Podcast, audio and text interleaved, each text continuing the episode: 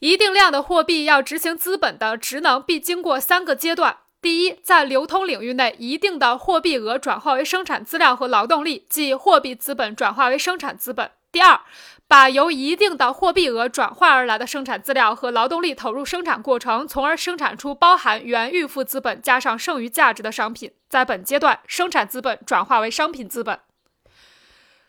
第三，将这些生产出来的商品再投入流通领域，通过商品的出售，把它们的价值实现在货币上，使这些货币再次转化为资本。这样周而复始的不断循环便形成了资本流通。资本积累的第一个条件是资本家能将自己的商品卖掉，并把由商品转化而来的绝大部分货币再转化为资本。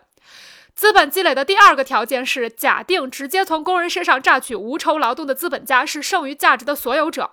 直接从工人身上榨取无酬劳动并把剩余价值固定在商品上的产业资本家是剩余价值的首先占有者，但绝不是最后占有者。产业资本家还必须同执行其他职能的资本家，如商业资本家、借贷资本家、土地所有者等，共同瓜分剩余价值。因此，剩余价值还要转化为利润、利息、商业利润、地租等各种不同形式，并非归一人所有。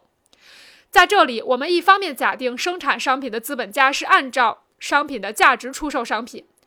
至于资本如何回到商品市场，资本在流通领域采取了哪些新形式，这些新形式又包含了怎样的再生产条件等，我们不做具体研究。另一方面，我们把资本主义的商品生产者当作全部剩余价值的所有者，或者把他们当作所有参与分赃的代表。首先，我们抽象的考察积累，就是把积累看作直接生产过程的一个要素，因为只要积累在进行，资本家就是在出售所生产的商品，并把由商品转化而来的货币再转化为资本。其次，剩余价值分为各种不同的形式，但丝毫不会改变它的性质和资本积累的必要条件。不管资本家自己拥有的或分给别人的剩余价值的比例如何，他们总是剩余价值的最先占有者。